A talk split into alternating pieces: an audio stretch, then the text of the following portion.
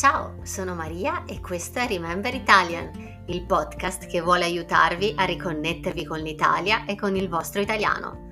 Ogni due settimane un fluire di pensieri, parole e opinioni.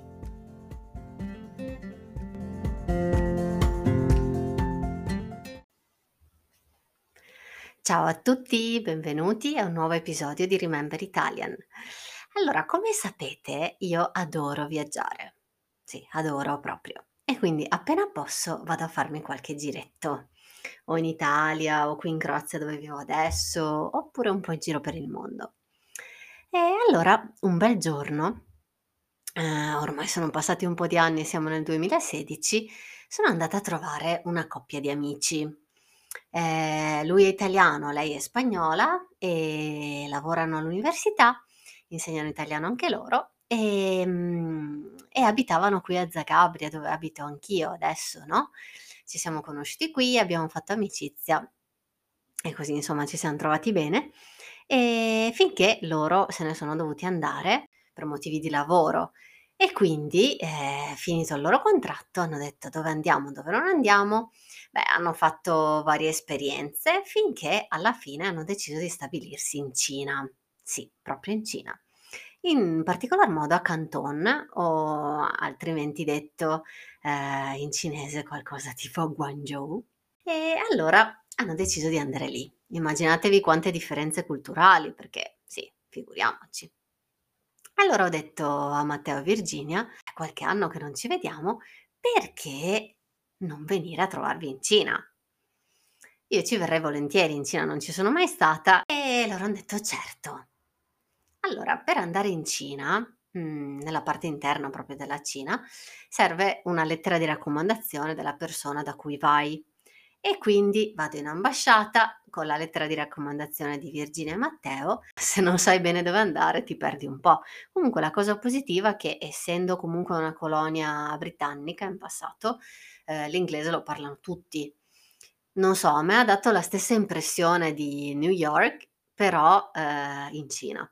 Quindi Hong Kong allora per giusto per precisare, allora si trova abbiamo detto a sud della Cina, si trova in realtà a pochi chilometri a est da Macao.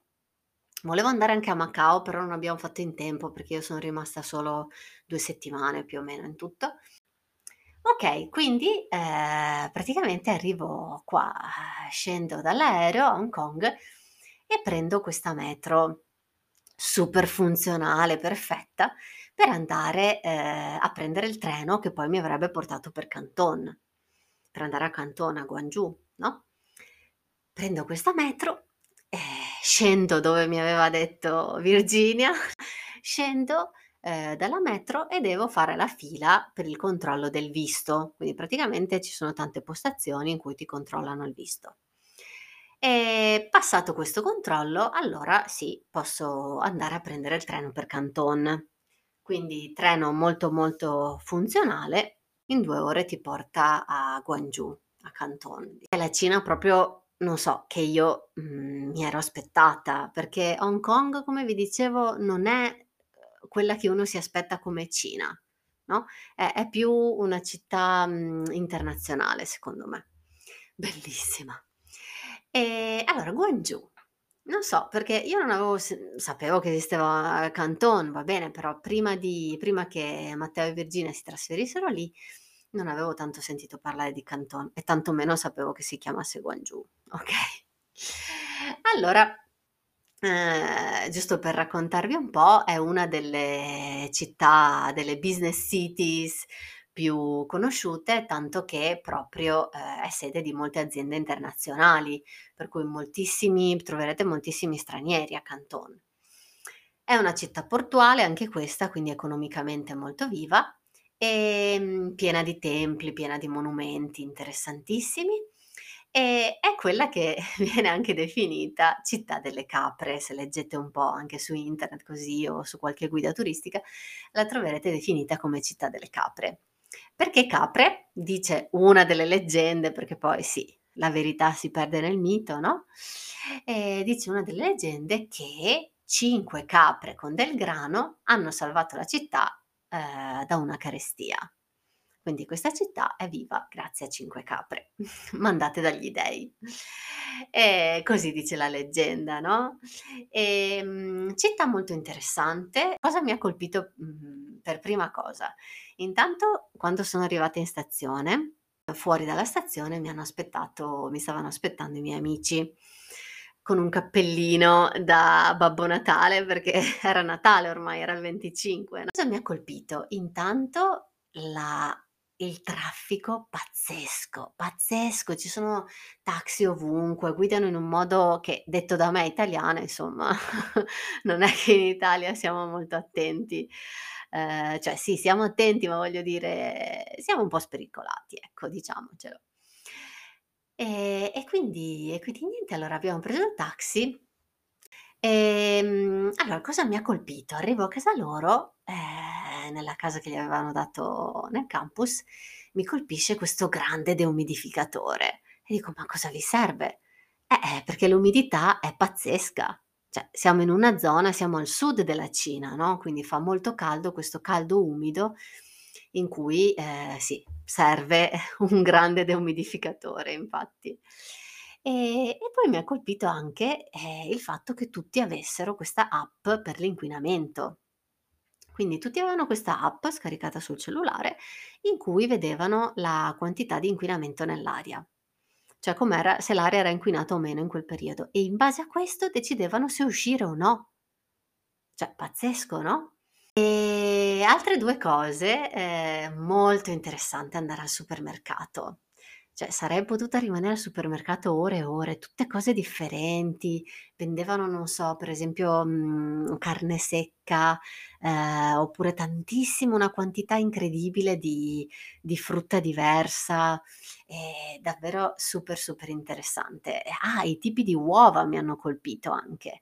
Tantissime uova di vabbè, non so, uova di pernice, uova di gallina, così, vabbè, sì, siamo abbastanza abituati, no, però lì c'erano tantissimi tipi diversi. Cibo, devo dire, buonissimo. Okay, i menù indecifrabili perché nella Cina interna cioè qualcuno parla anche inglese, ma generalmente parlan tutti cinese, non è come Hong Kong, no, e quindi il menù in ovviamente in cinese. E allora io non avrei capito proprio nulla, per cui grazie a Dio c'erano i miei amici che mi dicevano: "Prendi questo e non quell'altro", no. Comunque cibo davvero buono, buonissimo. Eh, un'altra cosa che mi aveva colpito, ehm, io pensavo di andare lì e usare Google Maps. Okay, i miei amici mi avevano detto: "Guarda, non puoi usare WhatsApp, non puoi usare Facebook, non puoi usare tutti i prodotti di Google, perché qui, ehm, c'è una restrizione, nel senso che ci sono usano le loro cose, tipo il loro WhatsApp che si chiama WeChat, no, quindi non avevo Google Translate, no, perché sì, non si poteva usare, ma soprattutto non avevo Google Maps. E quindi mi dovevo scrivere tutti i passaggi, ehm, quando andavo in metro da sola, perché anche la metro, ehm, non è come ripeto, non è come Hong Kong che anche in inglese, lì è tutto in cinese. Mhmm, comunque è molto positiva la mia esperienza, ehm, e non so, ehm, devo dire che ci sarebbero tante, tantissime cose da dire, ma, ehm, ve la lascio da scoprire e anzi, ehm, la prossima volta avrete un episodio intervista in cui parleremo direttamente con Matteo. Quindi Matteo ci racconterà un po' di più della Cina, della sua esperienza e di come l'ha visto lui abitando proprio lì. Ciao a tutti, ci sentiamo presto e vi auguro una buona giornata. Ciao!